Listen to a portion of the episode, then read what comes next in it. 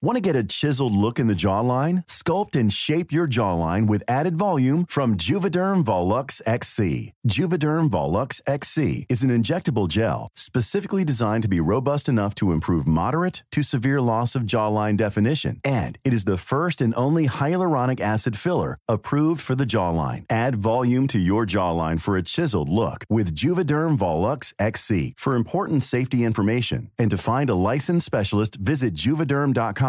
That's J U V E D E R M.com. Not for people with severe allergic reactions, allergies to lidocaine, or the proteins used in Juvederm. Common side effects include injection site redness, swelling, pain, tenderness, firmness, lumps, bumps, bruising, discoloration, or itching. There's a risk of unintentional injection into a blood vessel, which can cause vision abnormalities, blindness, stroke, temporary scabs, or scarring. Talk to a licensed specialist to find out if it's right for you. Visit juvederm.com. That's J U V E D E R M.com. When you're ready to pop the question, the last thing you want to do is second guess the ring. At Bluenile.com, you can design a one of a kind ring with the ease and convenience of shopping online. Choose your diamond and setting. When you find the one, you'll get it delivered right to your door. Go to Bluenile.com and use promo code LISTEN to get $50 off your purchase of $500 or more. That's code LISTEN at Bluenile.com for $50 off your purchase.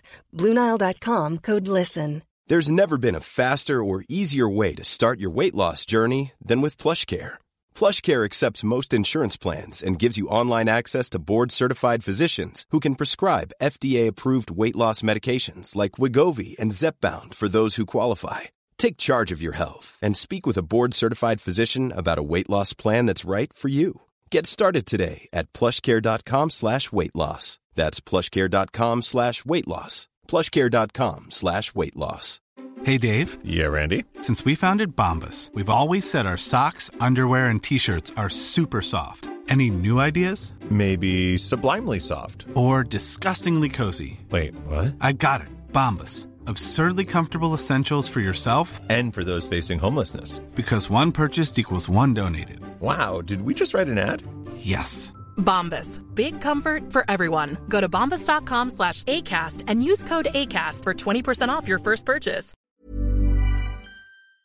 The other day, I went to the park and there were these two little black girls like playing tag. Like they were just like running around the park and they had the big braids that your mom would do when you were younger and and there was just like such an innocence and a beauty to it. I just wanted to like grab them and be like, you have to remember, like, you can't lose sight of what it feels like to just be a little girl and be amazed by the world, you know, and be interested in the world and not be afraid. G A L D E M G A L D E M.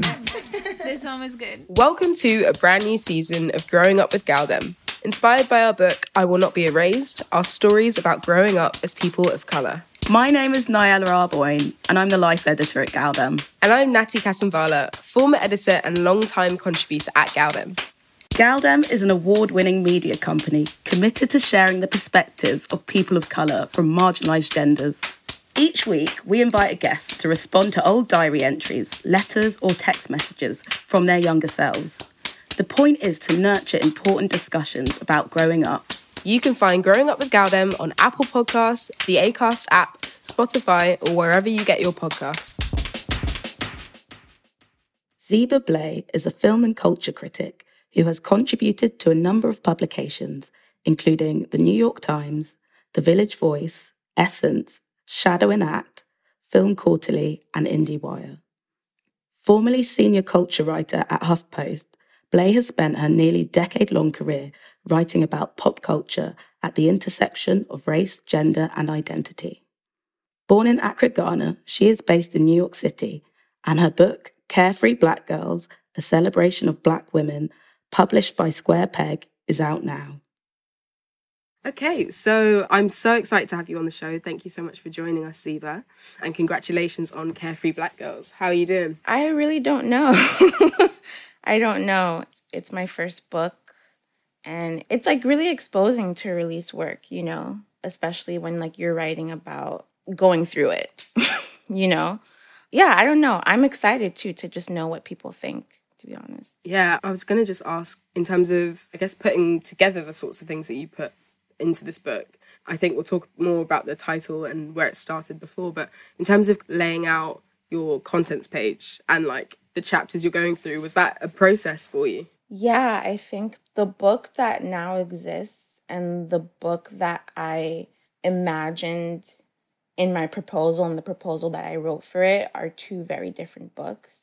I think initially I had wanted to write a much more sort of straightforward, you know, analysis of different pop cultural figures.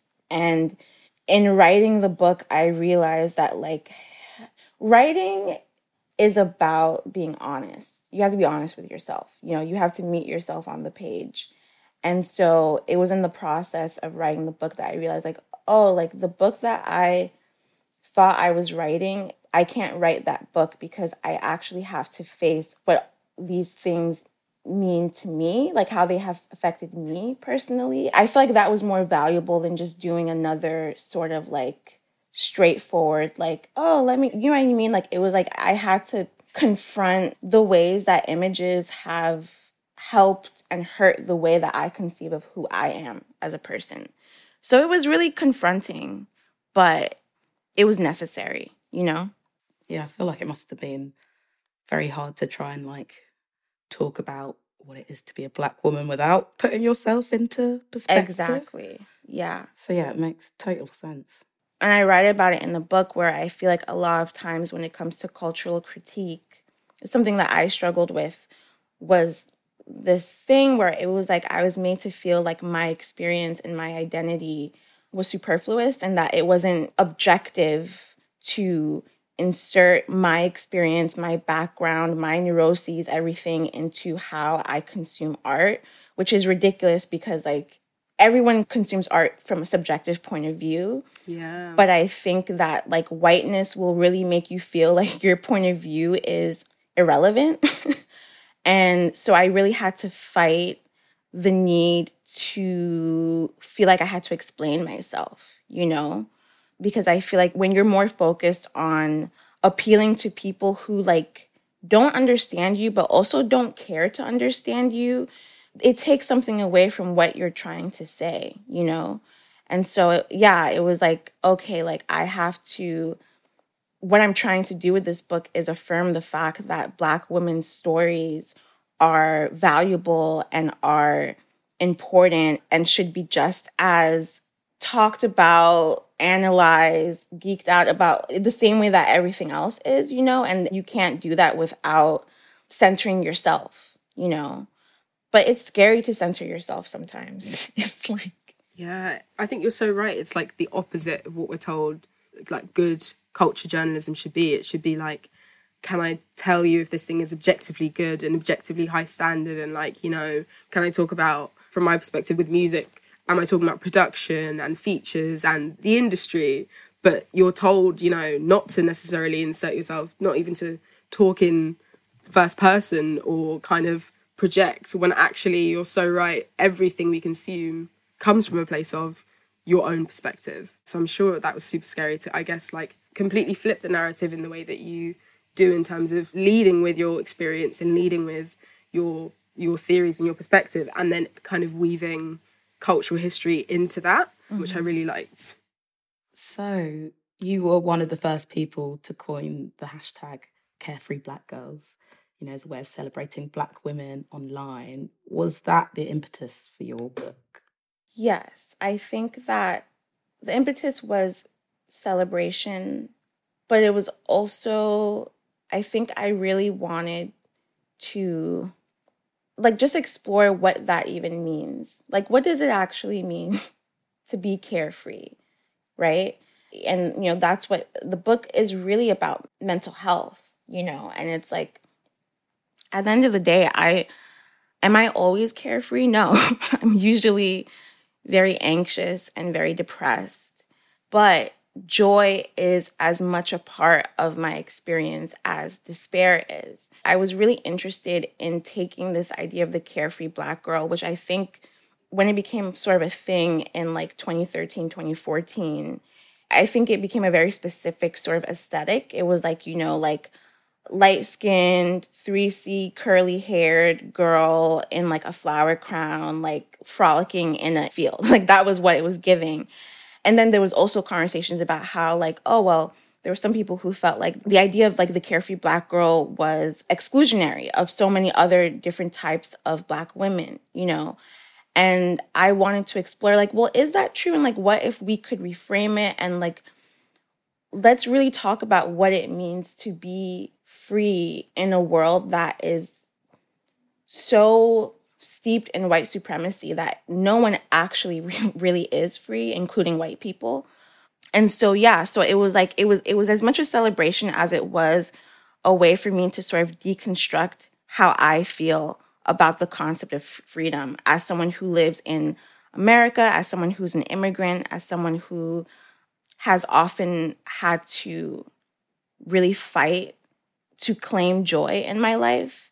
I feel like that is in itself a celebration.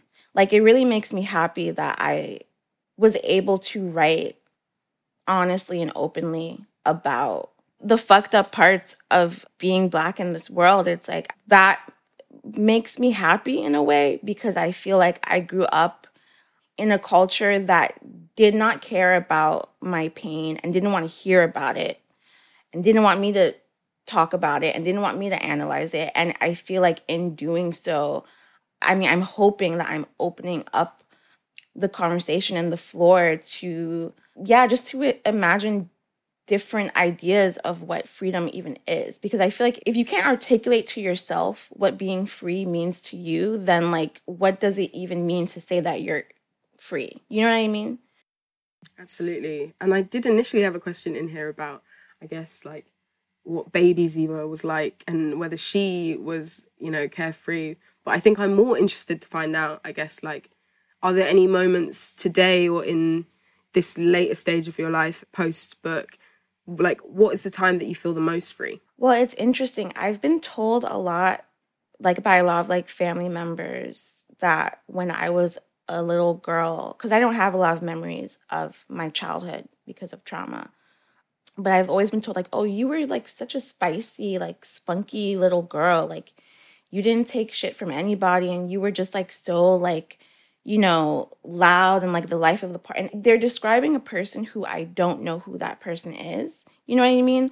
Like, I think eh, as I've gotten older, I'm a much more introverted, reserved, scared person. I move with a lot of fear. I push through a lot of fear in my life. And so I think for me, the moments that I feel most free are the moments when I can feel that little girl that people tell me about, like I'm like, oh wait, like that was like actually the core of who I am. And experiences, traumas, you know, just like the realities of living in this world chipped away at that person. And every time I write, it's a way for me to try to get back to her. I feel like I feel free when I'm writing, honestly. I feel like I feel free when I'm standing up for myself and not letting people take advantage of me. You know, I write a lot in the book about the way that I can often self isolate. I'll stay inside like for weeks on end because I'm just afraid of being outside. And when I can like muster up the courage to just be in the world, like something as simple as just walking down the street to go like to the deli to pick up a sandwich, and I can just walk out the door and feel grounded and bodied, I feel really connected to a part of me that I feel like has has really been beaten out, quite honestly, you know? I think black girlhood is one of the most beautiful things in the world. Like just seeing like the other day I went to the park and there were these two little black girls like playing tag. Like they were just like running around the park and they had the big braids that your mom would do when you were younger and and there was just like such an innocence and a beauty to it that like i just wanted to like grab them and be like you have to remember like you can't lose sight of what it feels like to just be a little girl and be amazed by the world you know and be interested in the world and not be afraid you know? Like i think that like there hasn't been enough depictions of that experience of childhood of a black girlhood of like there's been so much of the trauma and of the pain, but not enough of just like the mundane running around in the playground with your friends. And like that is always what I'm thinking of and trying to capture when I write about Black women. Yeah, I think you're so, so right. And I have the same kind of like, it's just like a visceral reaction sometimes when I just see young Black girls and I'm just like, you're just the most amazing, perfect little beings ever. And I just want to like capture it and preserve it, you know? And you share some stories from your own childhood in the book. I wanted to ask a little bit about obviously the chapter on colorism, which I think is such a key aspect of how we experience the world. And I really loved how you challenged this idea of colorism as like the separate thing to racism. And actually, it's racism. It's just like of a specific kind.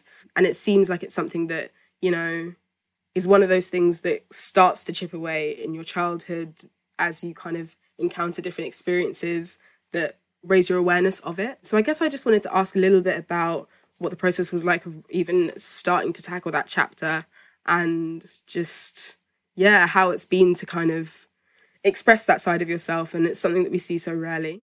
I think colorism is something that is not discussed nearly as enough as it should be within our own communities, but also like on a larger scale. Because as you're saying, colorism is the scaffolding on which racism is built, right? Like, what is racism? It's a system which privileges certain people over others. What does it privilege them based on it? Based on their appearance, on the color of their skin, on their features, on the texture of their hair. That's literally the basis and the criteria with which people decide whether you deserve housing or education. You know what I mean? So it's like for that to not be at the forefront of every conversation. I mean, particularly like, you know, in my case, because I write about entertainment, it's like, it really confuses me how, you know, like we'll talk about we need representation and diversity, and then they will present Zendaya to us. I love Zendaya. She is an amazing actor, right?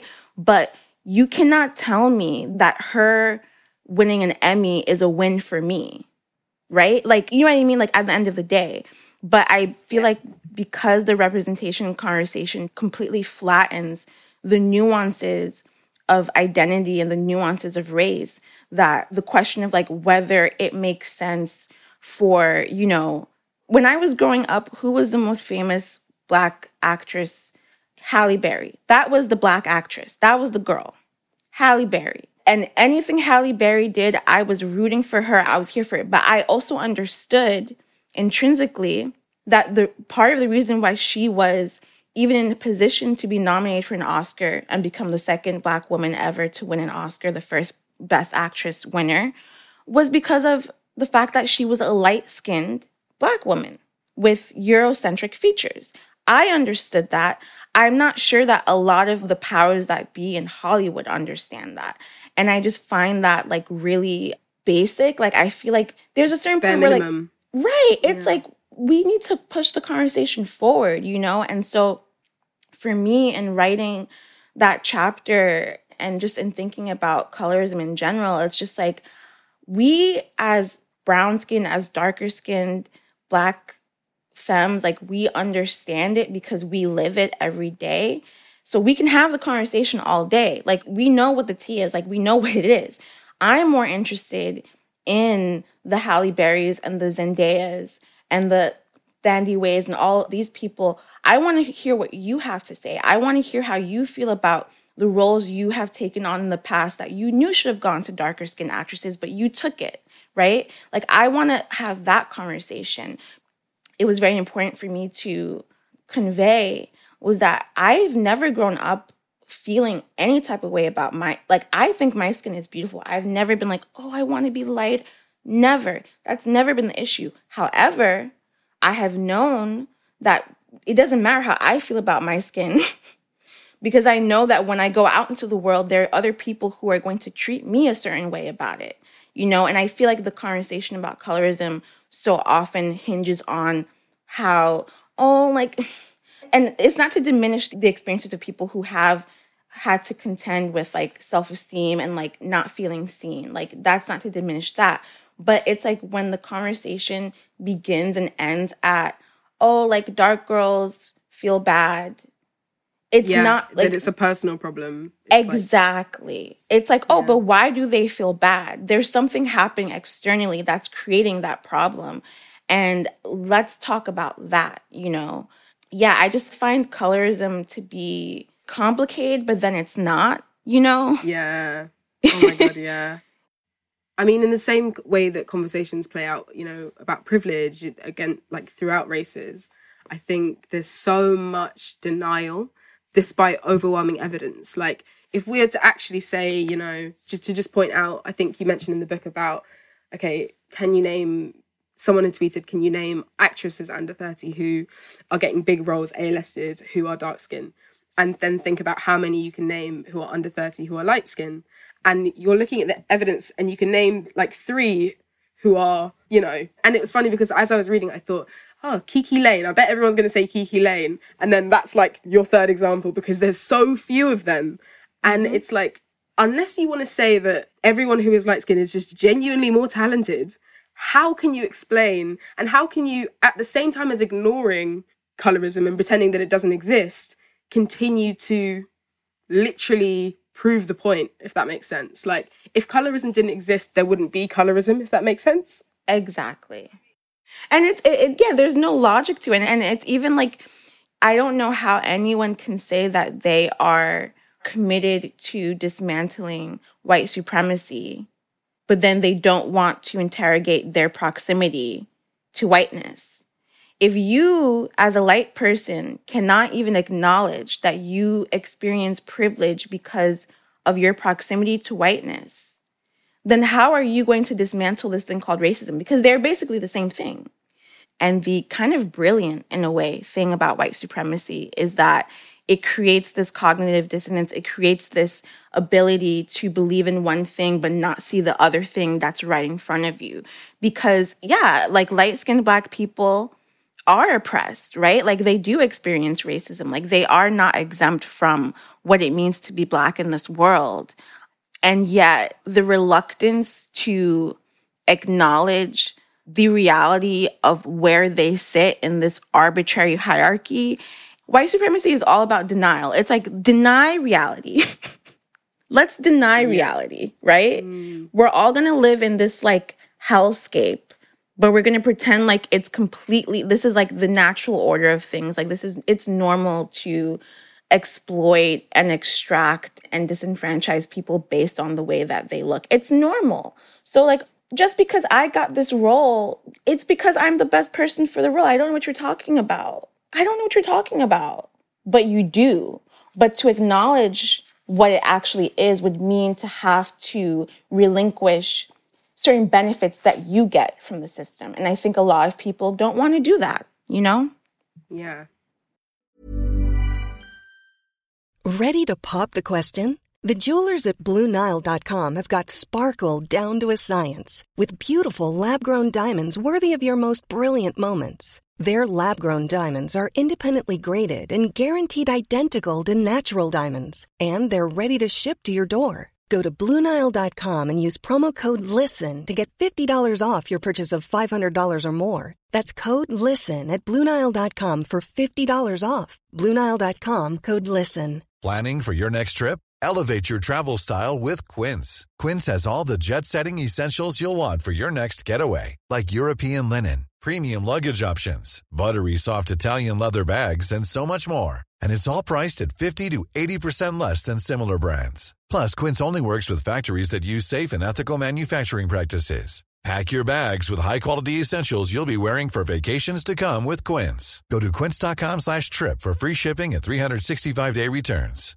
If you're looking for plump lips that last, you need to know about Juvederm lip fillers. With Juvederm Volbella XC and Juvederm Ultra XC, your lip look, whether it's subtle or bold, can last up to one full year with optimal treatment and no additional maintenance. Find a licensed specialist and see if it's right for you at juvederm.com today. That's J U V E D E R M.com. Add fullness to lips in adults over 21 with Juvederm Volbella XC or Juvederm Ultra XC. Do not use if you have severe allergies or a history of severe allergic reactions, or if you're allergic to lidocaine or the proteins used in Juvederm. Tell your doctor if you have a history of scarring or taking medicines that decrease the body's immune response or that can prolong bleeding. Common side effects include injection site redness, swelling, pain, tenderness, firmness, lumps, bumps, bruising, discoloration, or itching. As with all fillers, there's a rare risk of unintentional injection into a blood vessel, which can cause vision abnormalities, blindness, stroke, temporary scabs, or scarring. For full important safety information, visit juvederm.com.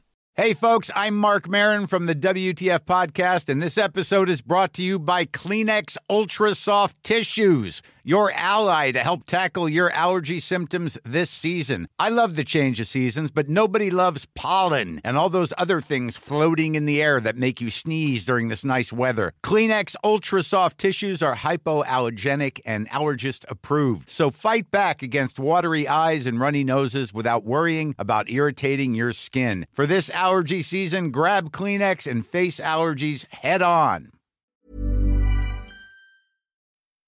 It is time for your extract.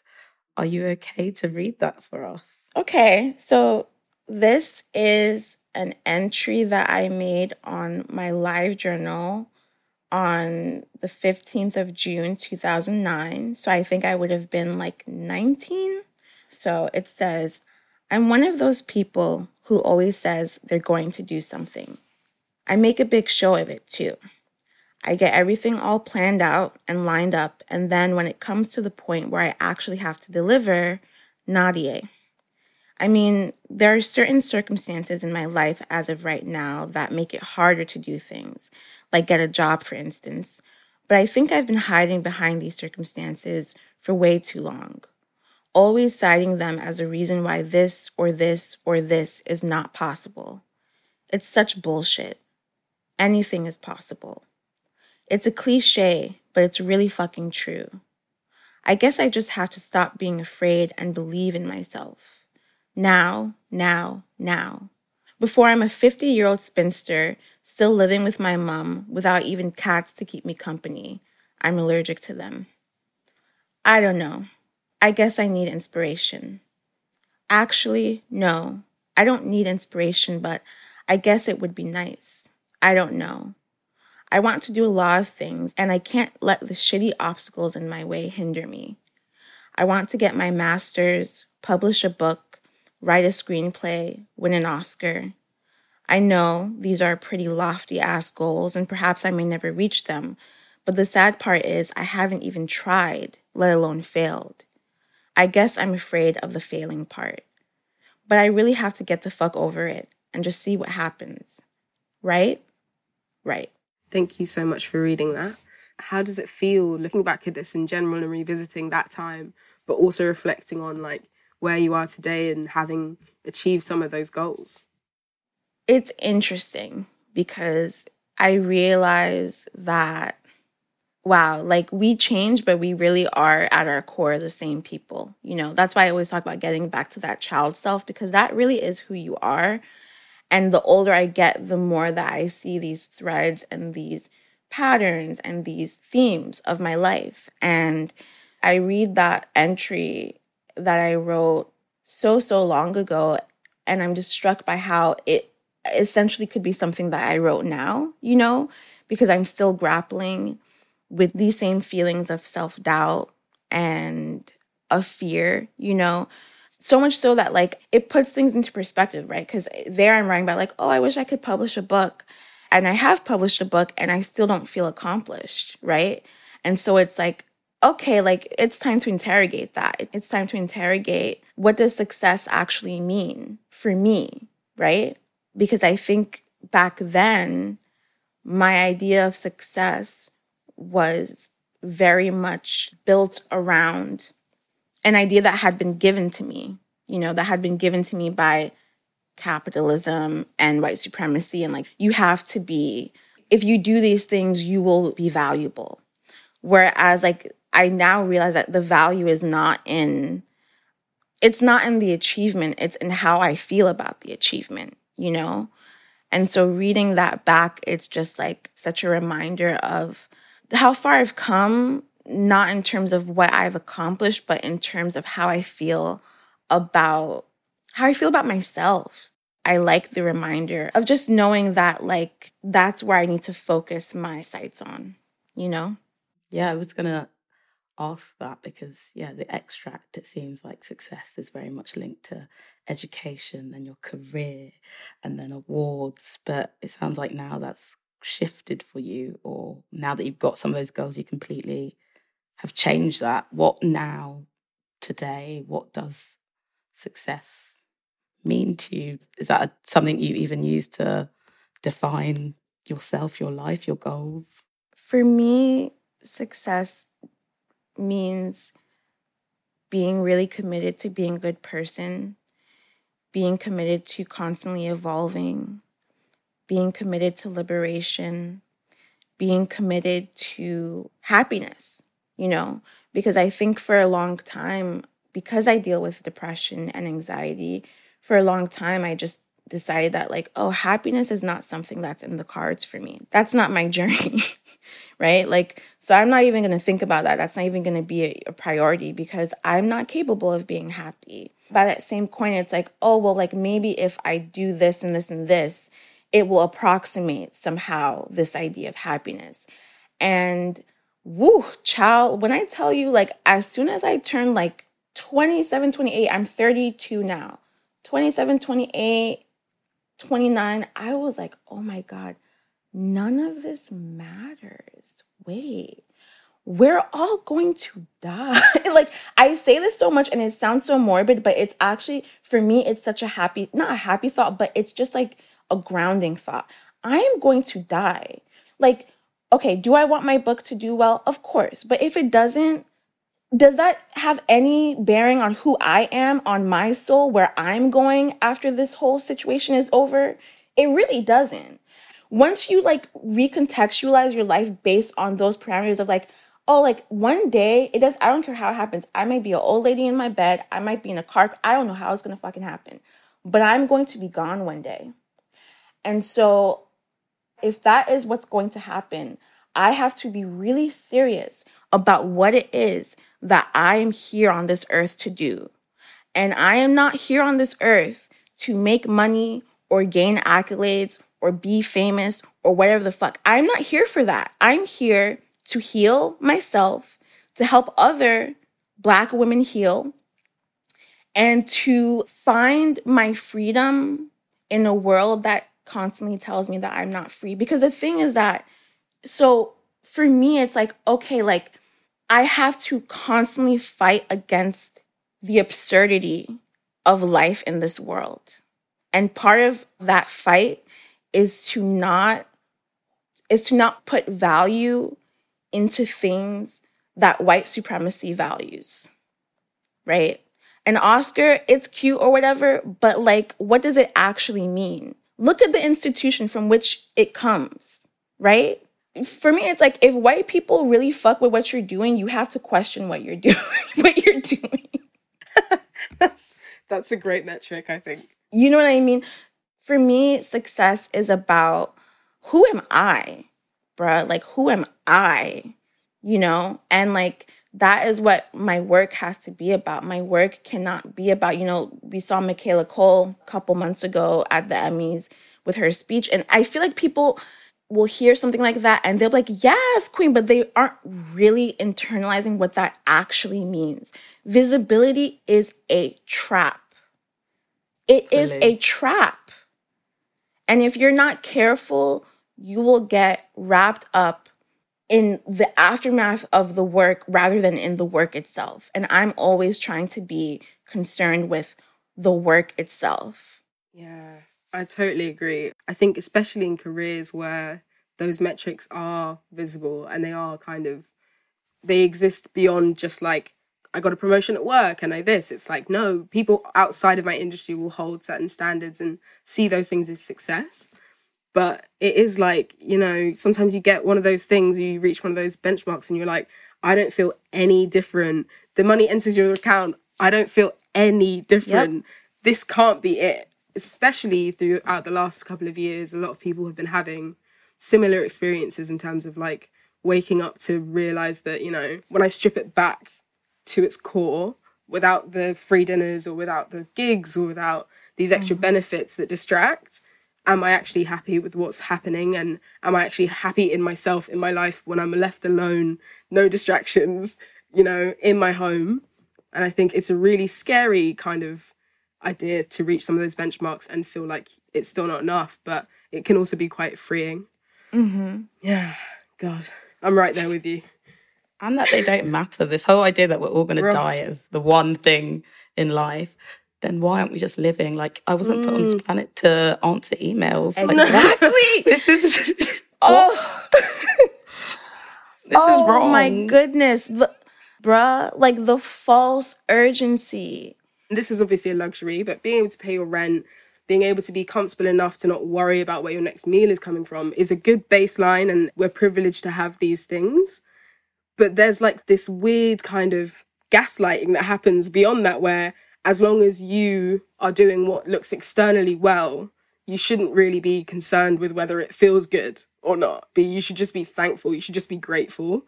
And I guess I wanted to know about like that pressure to succeed and that pressure to kind of keep going versus the carefreeness. Do you ever find like it's a struggle to balance between like the happiness and also like I also do have to work and I do have to pay a job. And like, how do I do it so that I can do the things that I want to do and continue to do the things that can benefit me and other people? But kind of you have to do them sometimes through the lens of these other institutions and structures that hold the book deals or hold the publications, etc. Honestly, I'm still figuring it out, you know, because I just came out of like five years of being a staff writer at the Huffington Post, which, you know, I learned a lot from that experience one of the things I learned was that I don't like being a staff writer. you know, I'm a Taurus. I don't like deadlines. I don't care about being productive. And I think a lot of my anxiety comes from being the kind of person who doesn't care about productivity, but living in a world and working in an industry that is so hyper focused on like, you gotta do this, you gotta, you know, like it's just like this constant state of just feeling like I'm not doing enough, you know? For me, I think I don't know what happens next. I don't know where my career my life is going to go next. But I just know that boundaries are really, really important. Not only boundaries with other people, but boundaries with myself, right? Because we can become our own worst sort of like boss. It's like, you gotta wake. And it's just like, child, I'm tired. I'm on deadline right now for something. I told my editor, I will get back to you. I'm doing an interview. I will get back to you later today. You won't die if you don't get this article at. Nobody ever dies. You, ever. You, Nobody dies. You're not gonna die because it goes back to the work, right? It needs to be about the work and not because what happens is that if I rush and just kind of spit something out, it's gonna produce work that is not going to fully encompass and fully reflect who I am and what I'm trying to say, right? It'll be passable. It'll be, you know, so it's like I have really been like retraining myself after coming out of that experience to write not from a place of, you know, online writing is so much about like clicks and like traffic and like what's your take, the hot take, and da, da, da. And I'm retraining myself to be like, no, like I'm only gonna write about something because I want to right? And I'm going to take my time and I'm going to like really consider what it is that I'm saying and whether it's just reactionary and like what it's actually contributing to the conversation because I think that like I'm very much guilty of writing like very like reactionary work that is built for a model that isn't concerned with truth, you know, all the time. Obviously, like we want coins, we want to pay our rent, it's a tightrope that you have to walk. But I think that at the very least, being aware and reminding yourself that you are not a machine, that you were not put on this earth to work. That is not what we're here to do. And the gifts that you have were not given to you to amass capital, especially for someone else. like the fuck, no. That's not what these gifts were given. And so it's like at least being cognizant of that helps me to, you know, bob and weave and sort of figure out each sort of situation and obstacle that comes my way. And and there may be times when I fall into the trap of feeling like I need to do everything. But I'm just gonna keep trying, you know, to keep Yeah. that awareness. Yeah. It's just a good like criteria to hold yourself to, you know, when a project comes around to say like, does this actually meet these criteria of feeding my soul or, Mhm. you know, contributing to a conversation instead of just like, oh, that's a sick check or oh, that's a really good opportunity. Oh, it's a really good publication, you know? Yeah. And learning to say no is wonderful. Just being like, no, I don't want to write that. No. No, thank no. you. I love it. It's my new favorite word is no. It's fun. it's fun to say no, especially even like, you know, my Instagram, I've gotten like so many emails from people. I'm just like, what? And it's no shade. It's like other people who want to do that, that's fine. But it's like, it's again, it's just about about like looking at yourself and being honest about whether this thing, this opportunity aligns with who you are. That's it, you know? Thank you for that. I've got a lot to think about now. okay, I think we're on to the final segment. So, yeah, I wanted to ask you what advice would you give to your younger self, especially about these kind of goals of success, if you could? I would tell my younger self, and I would tell my current self, and I would tell my future self that you are worthy. You know, you are worthy and you have a right to be in this world. Because I feel like that feeling of not feeling like I belong here has been a part of a lot of my struggles and every facet of my life. And in terms of my career, and my work, I struggle so much with feeling like that nothing I have to say is like valid. And I know that that voice is not of me, right? It's not that core little girl person who was like, you know, cussing adults out when she was three years like that, you know, like that is not who that person is. That is all the things that have been dumped on me. And being a writer and releasing work, especially personal work, can be so scary because it's really, really exposing. The thing that's come up a lot with the release of my book is just like, oh my God, like I don't have a right to write this book. Like, who do I think I am? You know, like who do I think I, you you wrote a book, bitch? Like who do who do you think you are? You know? And it's like, no, like if like some mediocre white girl can get a half a million dollar book deal and then not even write the book, we all know who I'm talking about. If you don't, it's Carolyn Calloway. Hi, girl.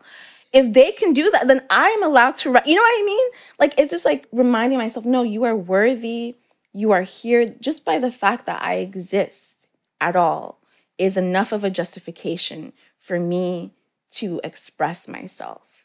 And I think that that is the reminder and the advice that I kind of always want to keep with me for the rest of my life because I know it's going to be a struggle, you know, for the rest of my life and I just have to yeah, I have to remember that. Yeah, thank you so much. What do you think that younger self, either the really younger self, younger Zeba, who was that like spicy youngster, spicy toddler telling adults what to do, or the self who wrote this extract in 2009, if they were to see you today and where you are in your journey of kind of realizing your purpose and what drives you in life, what do you think they would think of that? I think they would be really impressed. It's funny because currently I'm not impressed, but if I can put myself in that place and where I was at that time in my life, I'm like, oh wow, like not only have you like managed to carve out a place for yourself as a writer, you're also like doing real work to feel validated outside of that. I'm so excited for who I'm going to be when I'm 40 or 50 because I just feel like I've come a long way, you know, and sometimes I forget that, but it's like even me sitting here and talking with y'all right now, like I would never have been able to do this 10 years ago. I would have been too nervous. I would have said no, you know? But look at me getting to connect with two people on the other side of the world. Like, look at all of the things that come out of choosing myself. And I think that younger me would be, yeah, really impressed and excited and like a little bit gagged, you know, like, oh, okay, like you're you're out here. Yeah. Yeah. Thank you so much for joining us, Zeba. That was incredible. Thank you. Thank you.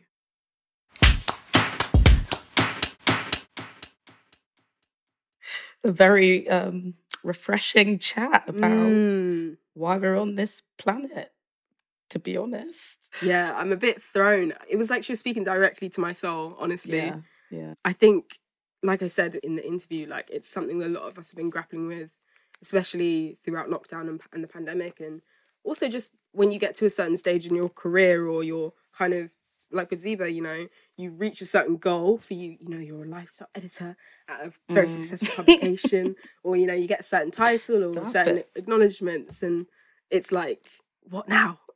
What does it mean? And I think it can be such a scary moment to Yeah. realize, you know, that achieving certain things or reaching certain goals, that's not all life is about. That's not going to solve the other problems or the other issues. It's not going to like flip a switch and suddenly you're going to be happy. Like there are always going to be these other elements that are equally as important as the work you do, even if that work is visible, even if that work is like externally celebrated. It's tricky, isn't it?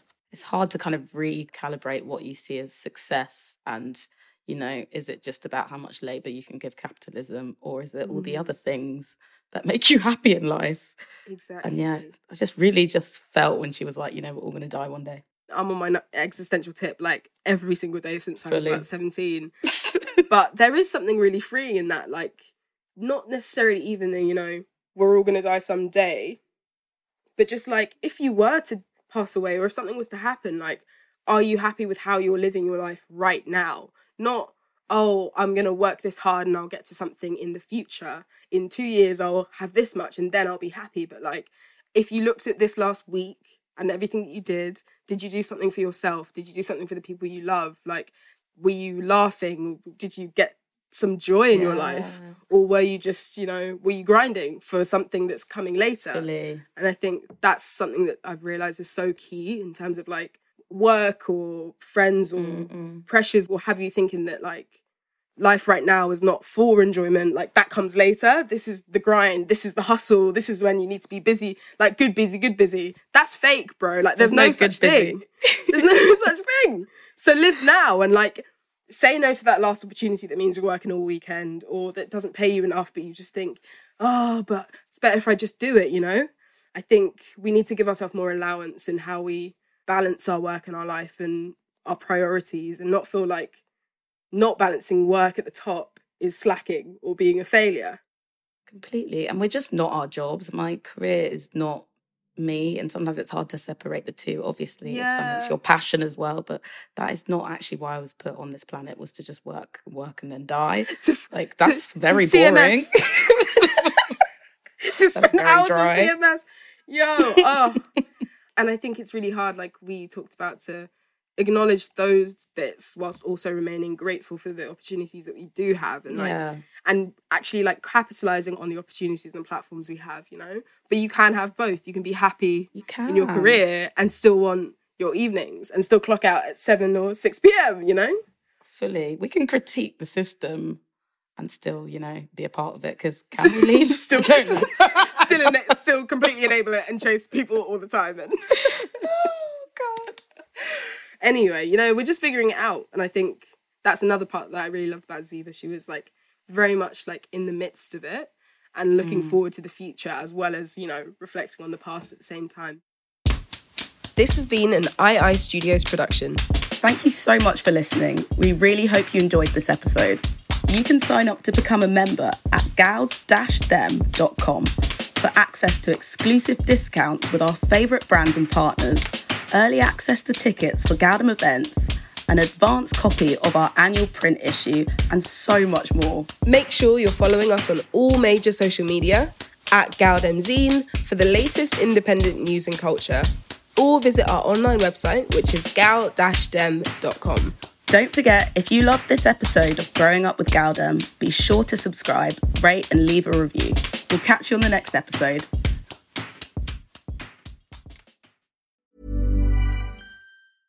Hey, it's Danny Pellegrino from Everything Iconic. Ready to upgrade your style game without blowing your budget? Check out Quince. They've got all the good stuff shirts and polos, activewear, and fine leather goods, all at 50 to 80% less than other high end brands. And the best part? They're all about safe, ethical, and responsible manufacturing. Get that luxury vibe without the luxury price tag. Hit up quince.com slash upgrade for free shipping and 365 day returns on your next order. That's quince.com slash upgrade. Hi, I'm Daniel, founder of Pretty Litter. Cats and cat owners deserve better than any old fashioned litter. That's why I teamed up with scientists and veterinarians to create Pretty Litter. Its innovative crystal formula has superior odor control and weighs up to 80% less than clay litter. Pretty Litter even monitors health by changing colors to help detect early signs of potential illness. It's the world's smartest kitty litter. Go to prettylitter.com and use code ACAST for 20% off your first order and a free cat toy. Terms and conditions apply. See site for details.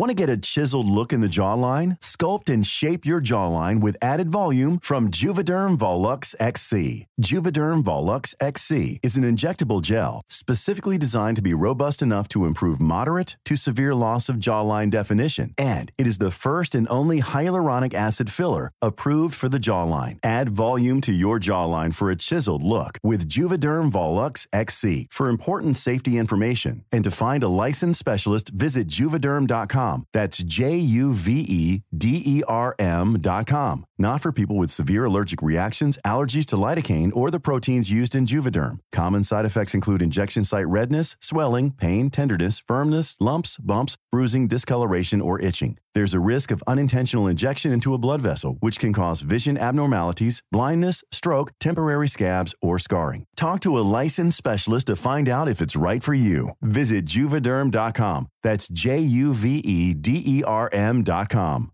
Imagine the softest sheets you've ever felt. Now imagine them getting even softer over time. That's what you'll feel with Boll and Branch's organic cotton sheets. In a recent customer survey, 96% replied that Boll and Branch sheets get softer with every wash. Start getting your best night's sleep in these sheets that get softer and softer for years to come. Try their sheets with a 30-night guarantee. Plus, get 15% off your first order at bollandbranch.com. Code BUTTERY. Exclusions apply. See site for details.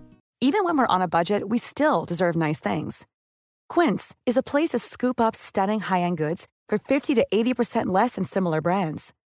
They have buttery soft cashmere sweaters starting at $50, luxurious Italian leather bags, and so much more. Plus, Quince only works with factories that use safe, ethical, and responsible manufacturing. Get the high-end goods you'll love without the high price tag with Quince. Go to quince.com slash style for free shipping and 365-day returns.